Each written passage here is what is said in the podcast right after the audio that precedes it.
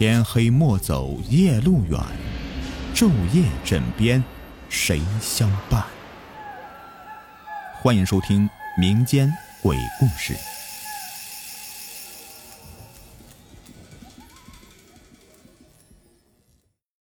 你们好，我是雨田，欢迎收听民间鬼故事。今天呢，来讲一个姨父的故事。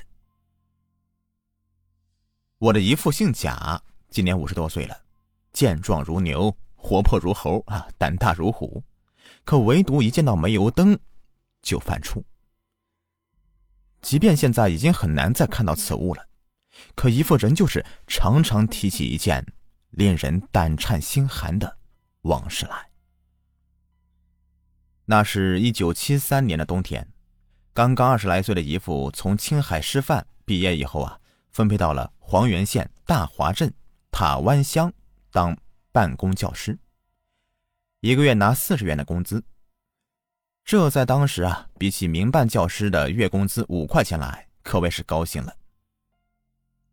姨父一个人呢，住一个平房，隔壁也住着两位教师，是一对夫妻，男的姓胡，公办；女的姓梁，民办。他们二人原本是在天津教书的，由于文革啊。被发配回了偏远的梁老师的原籍了。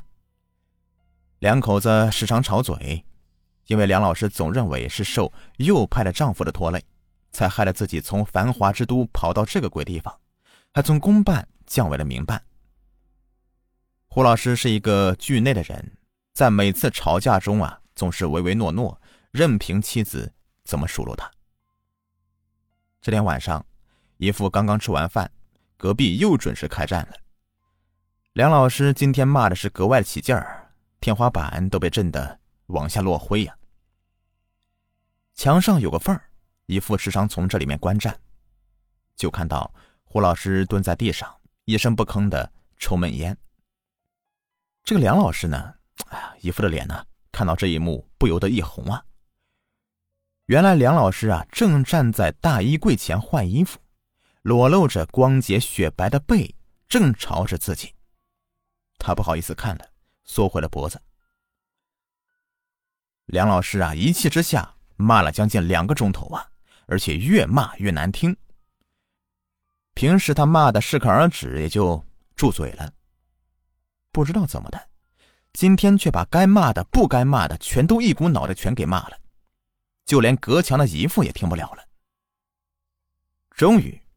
胡老师忍无可忍了，像火山一样爆发了，一拍桌子乱吼道：“你够了吧？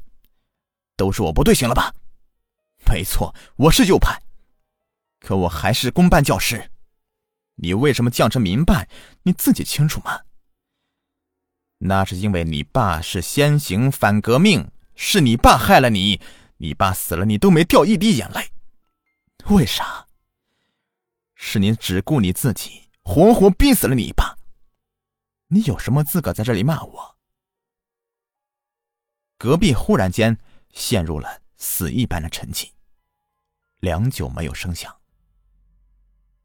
姨父不知道发生什么事情了，忍不住好奇，又偷偷的望过去。只见胡老师因为激动涨红了脸，叉着腰呼呼的喘着气。梁老师坐在大衣柜前的地上。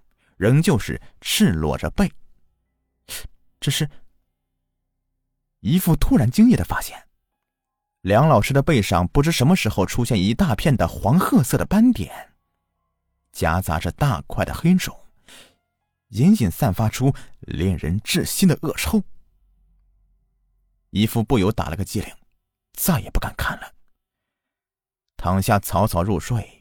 冥冥中的，他听到梁老师如鬼哭泣：“你不要逼我。”第二天早上，姨父夹着书往自己的班走，路过梁老师的班时，他不经意的往里面一瞅，就看到梁老师直挺挺的站在讲台上，脸色煞白，头发也没有梳，披散在肩头。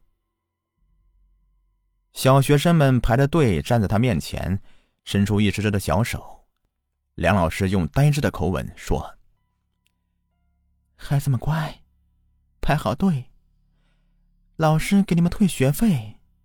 来，乖呀，都不要乱动。孩子们脸上洋溢着兴奋，小手上都捧着一两个黄绿的纸币。几个孩子拿着钱出了教室啊，想去买吃的。姨父伸手拦住他们。小麦，他看到孩子们手里面拿着的是冥币。梁老师怎么给孩子这个呀？姨父正想问个究竟呢，抬头正好碰到梁老师冰冷的目光，也在打量他。心里一阵的莫名的恐慌啊！姨父慌忙的低头走开了。中午刚刚放学，校长老温急急忙忙的过来找姨父。小贾呀，梁老师不见了，哪儿都找不到。你年轻，到大华他娘家找找吧。哎，成。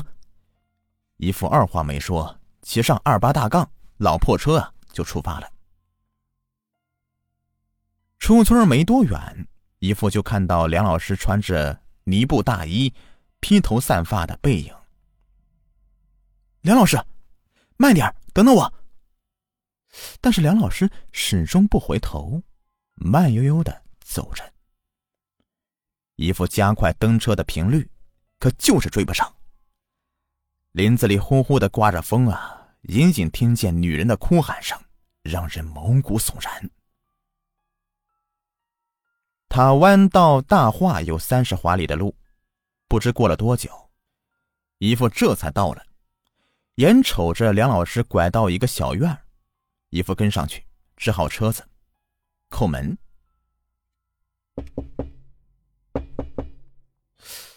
怪事儿，明明有人呢。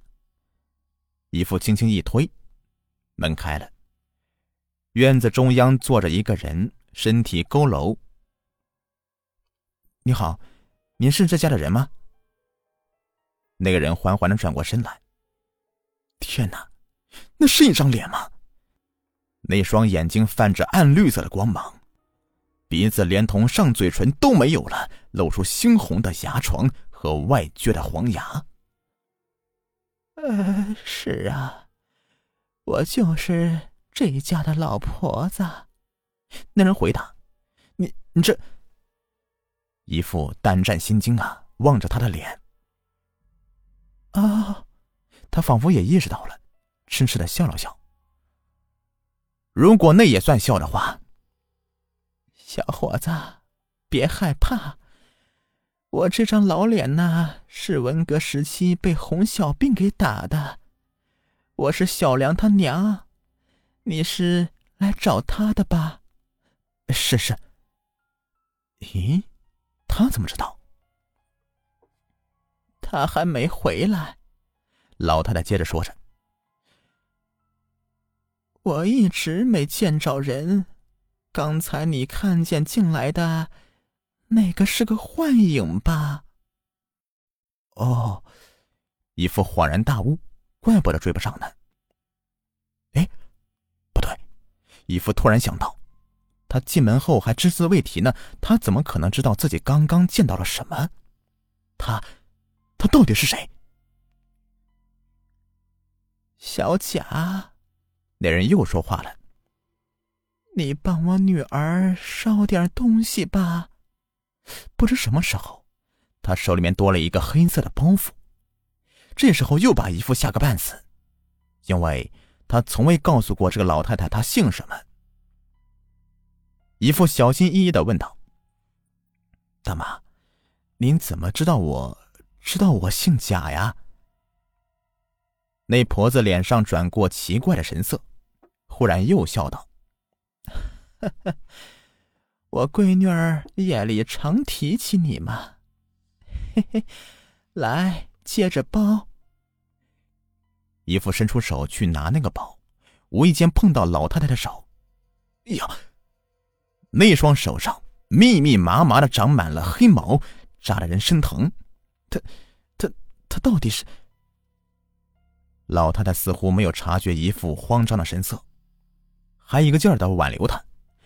小贾呀，吃完饭再走吧。说着就要去关门，哎，不了不了！姨父再也不敢多停，逃也似的跑了出去。回去的路上，姨父渐渐的平静下来。或许真的是自己多疑了，那只是一个可怜的残疾老太太。可这包袱里面究竟是什么呢？老太太说是衣服，可怎么捏上去那么软呢？终于，姨父打开了这个黑色的包袱。包袱里是一大堆女人的长发，上面还结着雪茄，散发出一股腥臭。姨父心里面一个机灵啊，把包袱扔得远远的，飞一般的骑车走了。进了村子，偌大的村子，一个人影也没有。